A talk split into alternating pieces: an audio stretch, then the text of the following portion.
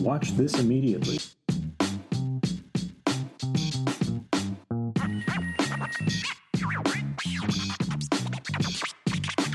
Watch this immediately. Oh my god, we're here again. How are you? How are we? It's been a long time. It's good to see you. What are we doing? I'll tell you.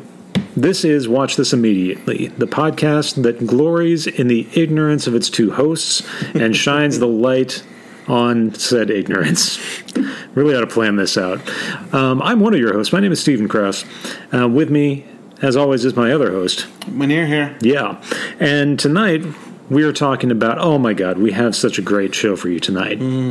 We're going to talk about 1974's immortal movie, Blazing Saddles, directed by Mel Brooks, uh, written by Mel Brooks, Richard Pryor, and three other people.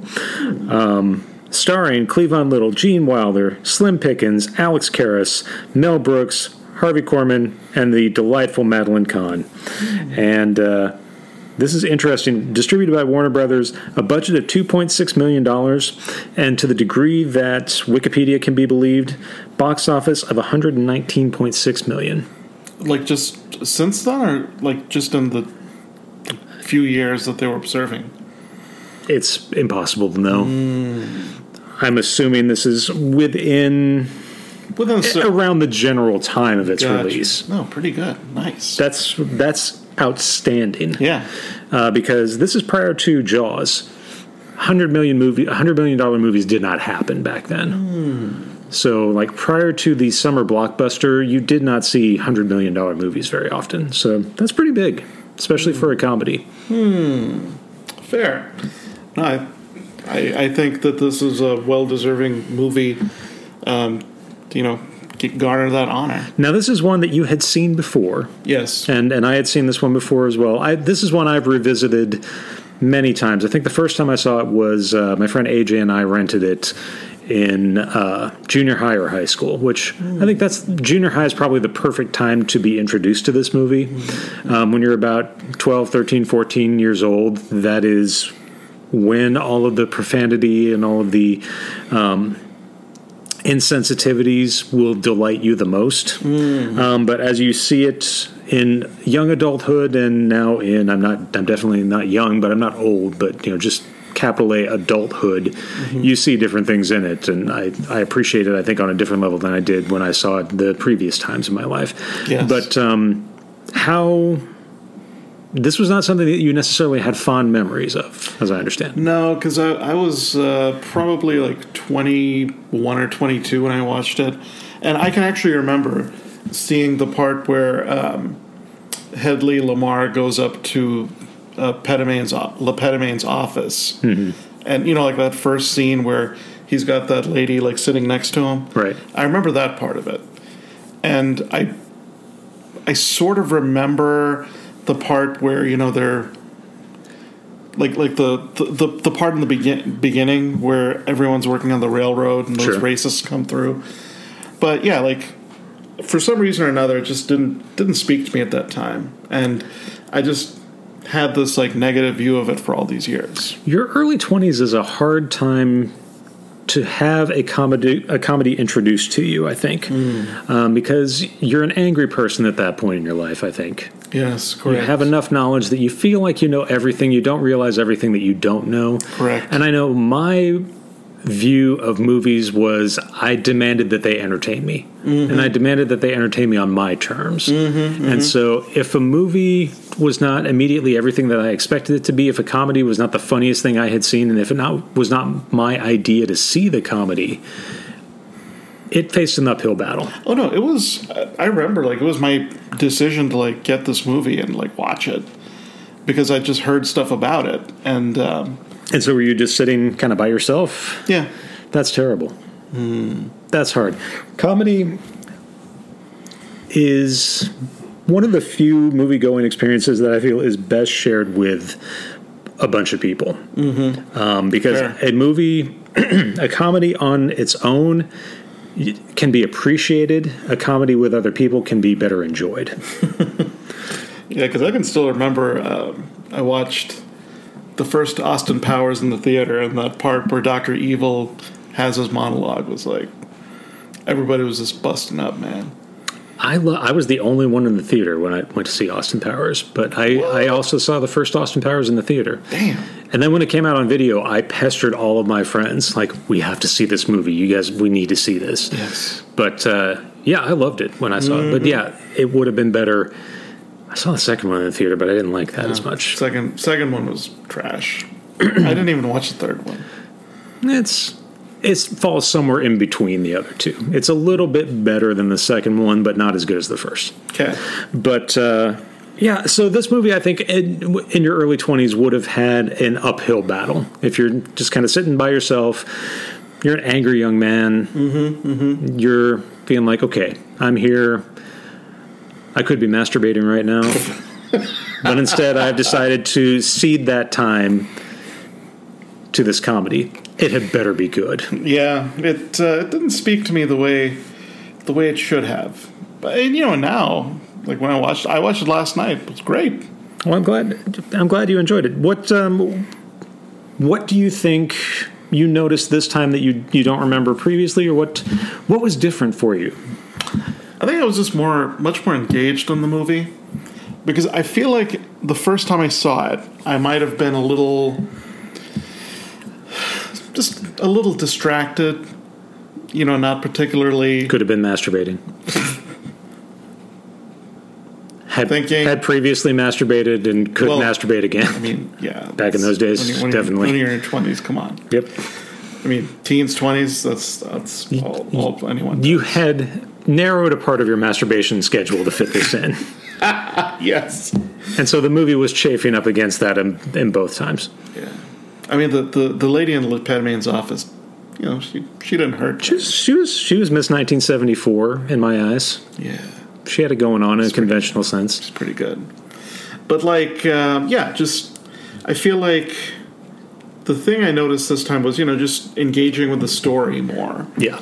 and I feel like um, I feel like just yeah, like really watching it and taking in, or just taking it at face value essentially, because the first time I saw it, it was oh you know this is Blazing, Blazing Saddles, one of the most funny comedic movies ever. And you know, so this time I'm like, okay, excuse me, I've seen it, didn't really care for it. I'll give it another shot though. And so my my expectations were low, and you know, it it, it far exceeded them. I mean, my expectations should not have been low, and I think as a result, this like my my Blazing Saddles experience may also have colored my other Mel Brooks movie experiences. Now, which other ones have you seen? Uh, Young Frankenstein, I've seen for sure. Okay.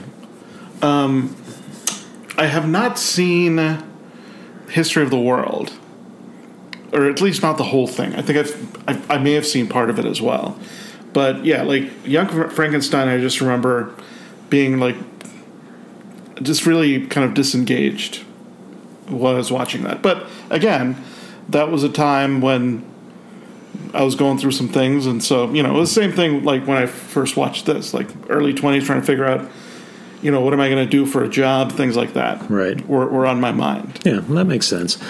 And I, th- I think Young Frankenstein and um, and Blazing Saddles, but Young Frankenstein even more, have this situation where you're going to appreciate it more if you also loved those movies.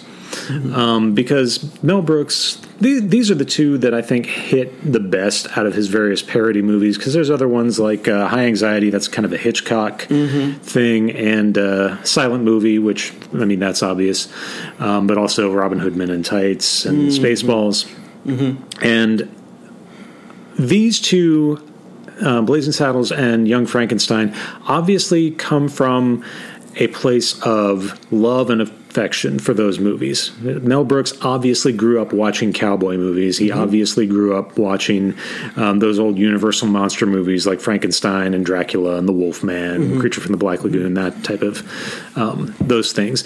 And so it comes through in the movies. And if you did not necessarily grow up on those, you are dependent upon the comedy itself to carry you through. And on the on the day, it can be different. You know, what makes you laugh on Saturday can be completely different from what makes you laugh on Tuesday. Correct. And it, it might completely miss with you if you don't have much context. I don't know how much context you would have had for old Western movies when you came over. Oh no, none, none. Like I, And I, I knew of cowboys and and the old term Indians, Mm-hmm. But not not too much else. so, yeah, I, I can definitely see you kind of feeling adrift. Yeah. You know, I don't know where, if it's not making you laugh, hmm. there is no place on the bullseye for this movie to hit I mean, you. hold on.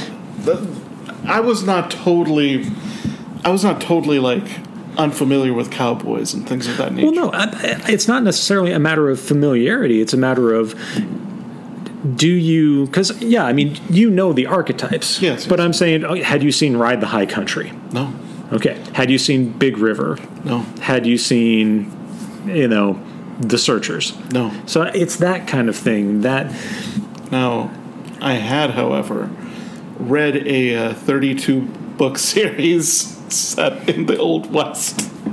I don't know how well th- these are the Utah, yes. Kansas. Yes, Those yes. ones. Okay. Dana Fuller Ross, maybe.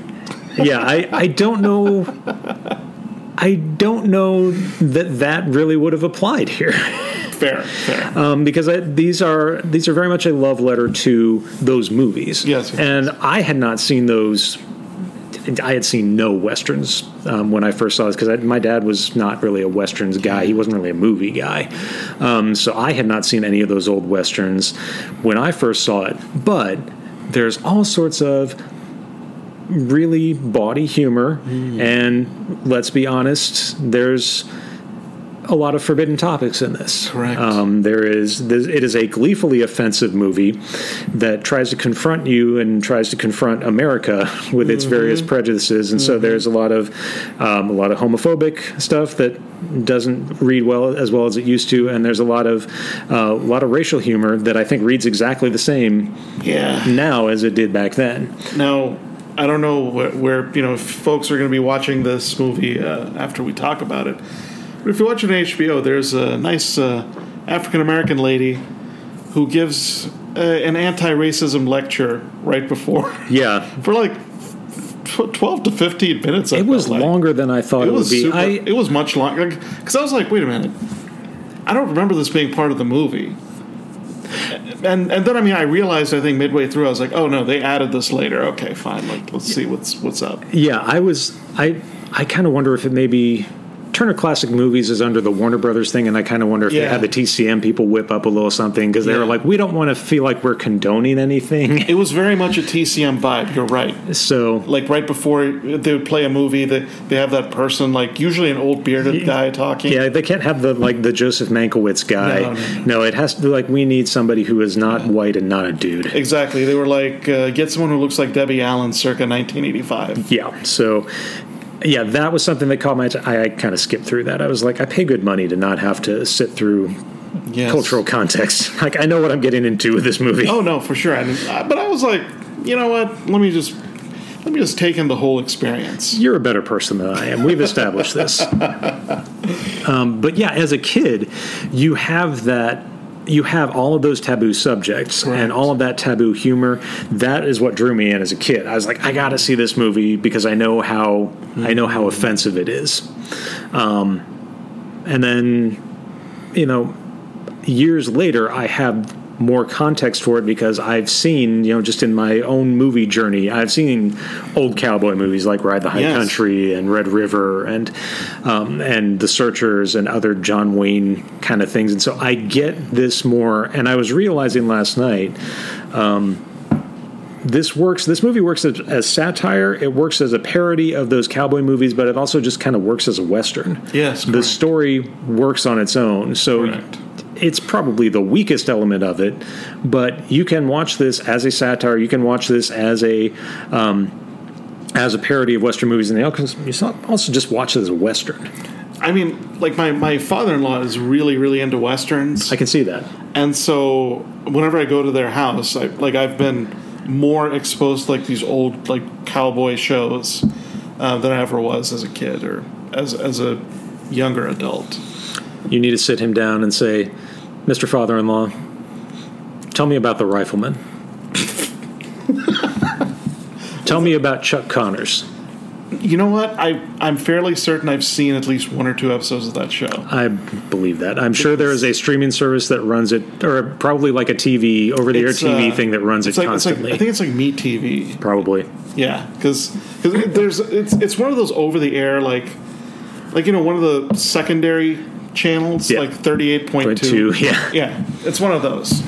But uh, yeah, I mean it's as I said, it's uh, it's something I've been more exposed to since I got with my wife, and so that may also have helped um, create some context for me. Well, and it's just like any other pop cultural, any other referential pop culture item, Mm-hmm. um, like The Simpsons. You can get jokes from The Simpsons now. Like if you go back and watch an episode of The Simpsons from 25 years ago, you're going to see things now that you didn't notice 25 years ago Right. because you've seen something or you've heard a song or you read a book or something that was referenced in that that you didn't see. Mystery Science Theater is another one of those. Oh, yeah, sure. But that applies to just standard movie going.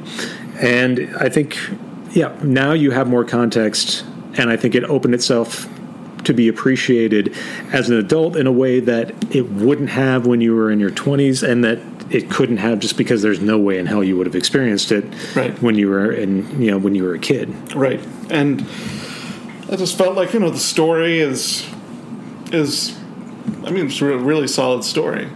yeah uh, we we won't belabor it if you know what blazing saddles is that's probably the only reason you're listening to this um, but if you haven't then where have you been Yes, Um, it is one of America's greatest comedies, in my opinion. Um, And it's, it's definitely one of the greatest comedies of the 70s. I think if you weigh it, if you stack it up against any other comedy from the 70s, Blazing Saddles will come out well. wait now did Mel Brooks also do Doctor Strangelove or was that That was Stanley Kubrick. oh interesting Yeah. huh? I would not have expected him to do such a movie. But it also had Slim Pickens. Yeah, yeah, Because Slim Pickens is the guy who rides the bomb down. interesting. And also, he has my favorite, one of my favorite lines in uh, in Blazing Saddles was, "What the hell is that shit?" there was a guy in high school, one of my classes, who absolutely loved that line, and there was a, a literature class that we had together, and the teacher was one of the. He was a young guy. I think he might have just been doing his. Uh, he just got done with his, his student teaching, mm-hmm. new teacher, mm-hmm, mm-hmm. and so he would let us get away with swearing, and he would let this guy get away with being like, "What the hell is that shit?" and he had a he had a pretty good approximation of it when he would say that. Okay, very well, very well. But uh, also, I would be remiss if I didn't mention Madeline Kahn, who is delightful. The German, the German lady. Yes, Yeah. Madeline Kahn is one of the great comedic actors of the seventies. I know.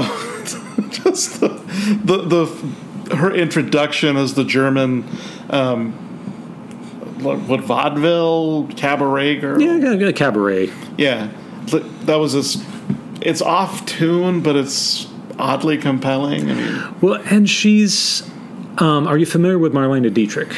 no, Okay, she's basically just doing uh, an impression of Marlene Dietrich, who sounded exactly like that. Was a German lady, um, was really popular in uh, in the 30s and 40s, and also in the 50s. Um, but she she had that kind of husky voice, and she would always end up singing a song in her movies, and it would sound like that. Or it's like it's not exactly in tune, but it's kind of husky and Yeah. kind of she's kind of sexy. like we're all just going along with it. and so, yeah, she's essentially just aping Marlene Dietrich Okay, for comedic okay. effect. Okay. But it was usually serious when Marlene Dietrich was doing it. yeah, no. The Madeline Kahn was was was fantastic in this movie. Like just the way she puts that uh, Hedley Lamar in his place. Love it. Yeah. And yeah, um, Harvey Korman as Hedley Lamar. Hell yeah. Now, the one part of this movie that was like kind of it's kind of weird, man, is at the end where it becomes kind of meta. Mm-hmm. Where they it's it's it's of course the part where you know they've built essentially a set out in the middle of like the uh, the wilderness. Yeah. And and then they just go on to a movie set in LA where the movie is being shot. Yeah. They crash that. Uh, are, we saying it was a film about gay folks? Because there were a bunch of uh, those dudes all seemed to be gay, like the ones who were dancing. They were gay. The film was not about gay folks, I don't Okay. think. Well, I mean, it's not a film anyway, but my Yes. I think they were just saying, "Oh yeah, all all guys who sing and dance in movies are gay." Mm. Um, which is a a lot the gay humor does not land anywhere near as it, it's not as well observed, it's not as well thought out. Right. Um, they didn't have, you know, they had Richard Pryor writing the racial humor. They did not have somebody, they did not have a gay man writing the gay humor. Who, like Harvey Lind or someone? Yeah. Oh no, Paul Lynde. Paul Lynde, yeah. Harvey Yeah, they did not have Paul Lynde writing the gay humor. um, but uh, I I found that confusing when I was a kid. Yeah, man, it was super confusing for me. I kind of loved it when I watched it last night because I was like, yeah, the whole thing is just breaking down. Yeah, exactly. I was like, it's gone off the rails. I mean, I'm not hating it, but it's it's really weird. if you see this movie again in your lifetime, you might like it a lot more, especially knowing that it's coming because Okay. it, it really is like. I mean, so many movies have this thing towards the end where all hell just kind of breaks loose. Yeah, yeah, that's what happens here. and that's here they take it to the logical if insane conclusion which is okay yeah it's going to spill out it's going to spill into all the other movies on the lot and it's going to spill into the commissary and like it's Yeah. going to spill over into the tour and the tour is going to get involved in the fight and you know the the villain is going to get involved in everything and the villain's going to escape into the movie theater where the movie is showing Yeah, And exactly. it's Oh, the- it, it, the way it circles around i think is actually it's kind of brilliant My wife uh, observed something about the commissary scene. Like, they've got that tour group coming through, and like all the women um, have have like the uh, cream on their boobs i didn't when notice they come that out. Yes, that's oh man that's genius like they've gotten felt up or whatever. That makes sense. oh my god, that's that's another thing I love about movies like this. Is there's always something for you, always something Exactly. for you to notice. Exactly.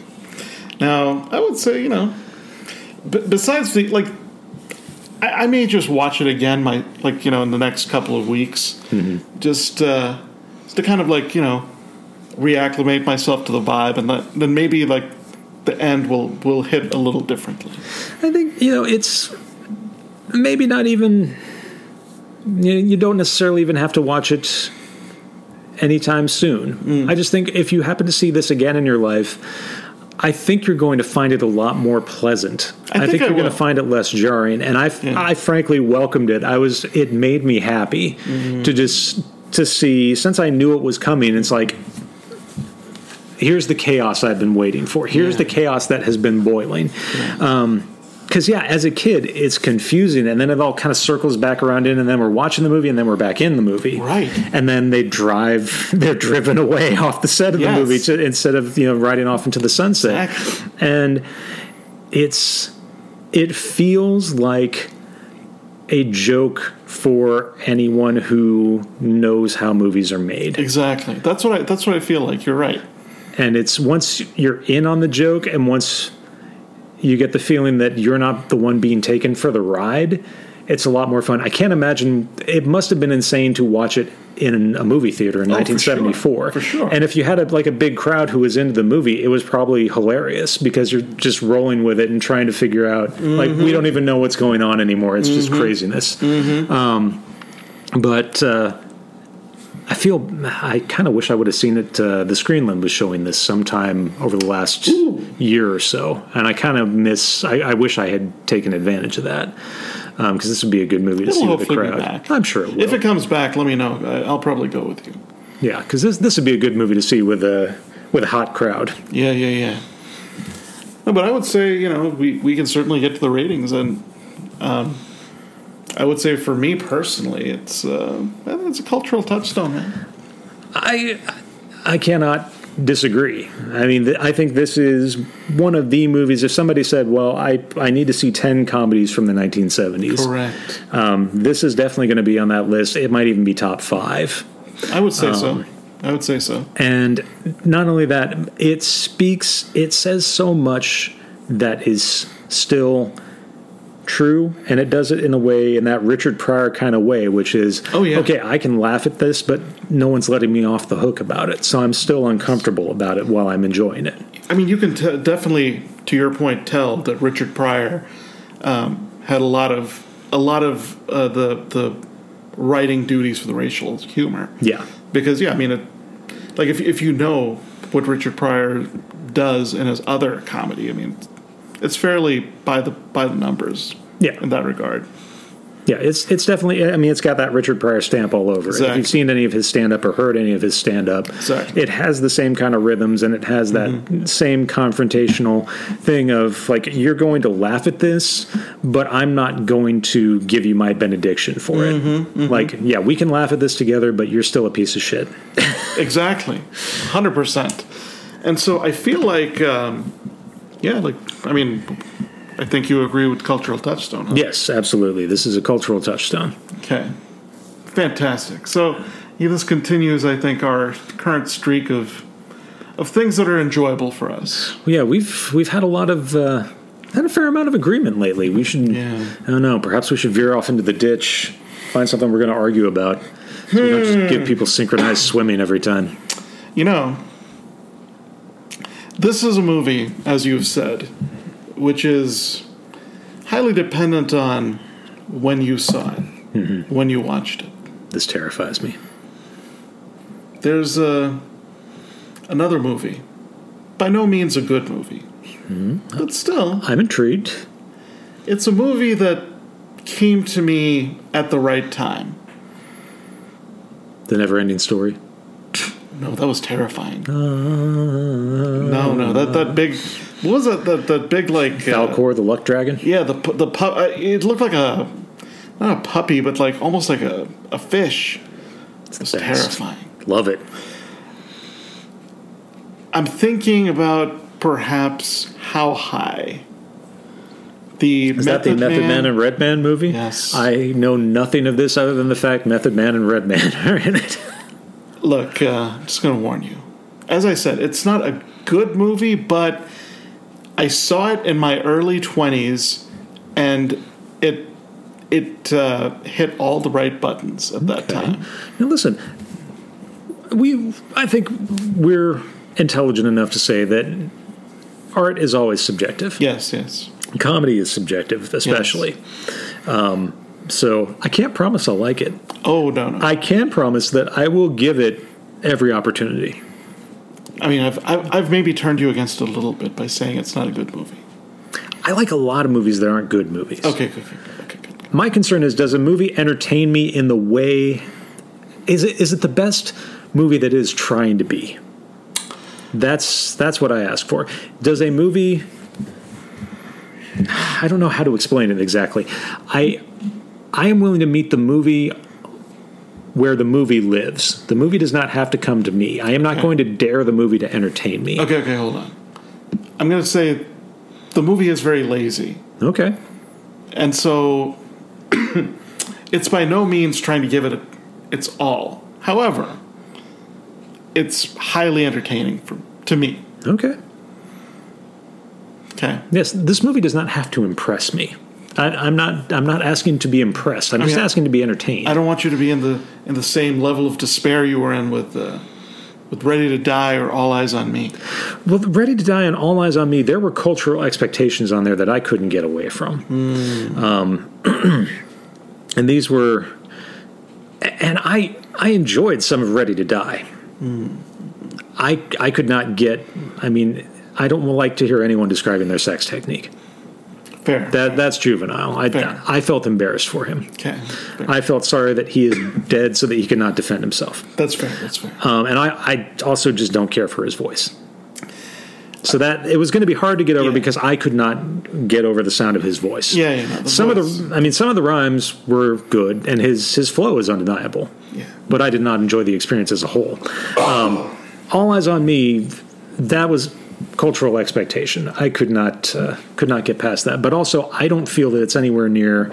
Um, any, anywhere near as good as its reputation suggests. I feel like it is bloated. I feel like it is, um, is. about 45 minutes of decent music stretched out over two hours and 15 minutes. That's right.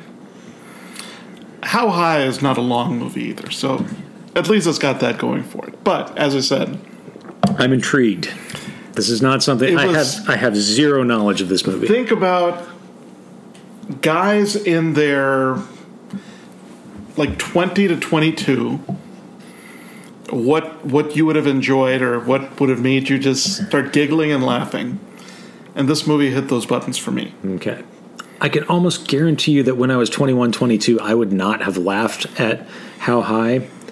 But that's just because I was an unbearable tool at that age. And so I would have been one of those people that I now hate, where I'm like, I watch a movie, I'm like, entertain me, movie. I demand you entertain me. Hmm. You've, you're older now Yeah, now I just want to watch a movie. correct correct I I'm ready to meet How High on How High's terms. Like- like how High does not have to meet on my terms. you've thrown away the monocle yeah, I don't care. okay I I was not the arbiter of good taste when I was in my 20s, so I'm definitely not the arbiter of good taste now. okay I just want to see a movie. So, Well, how this is- high? If how high is the movie? Look, I might not like it, but I will give it a shot. okay okay I wonder where we can find it. We'll we'll, we'll figure this out off air. But Yes, uh, yes, we will. And uh, you know, it's it's probably on at least one platform. I mean, I can't imagine if nothing it's else, I am confident that I could walk into vintage stock and pick up a copy of it. Hundred percent, you rack. could. Hundred percent, you could. So All right. we well, can figure this out. with that, uh, you know, we'll we'll see you next time. Yeah. Peace. Bye. Watch this immediately. Watch this immediately.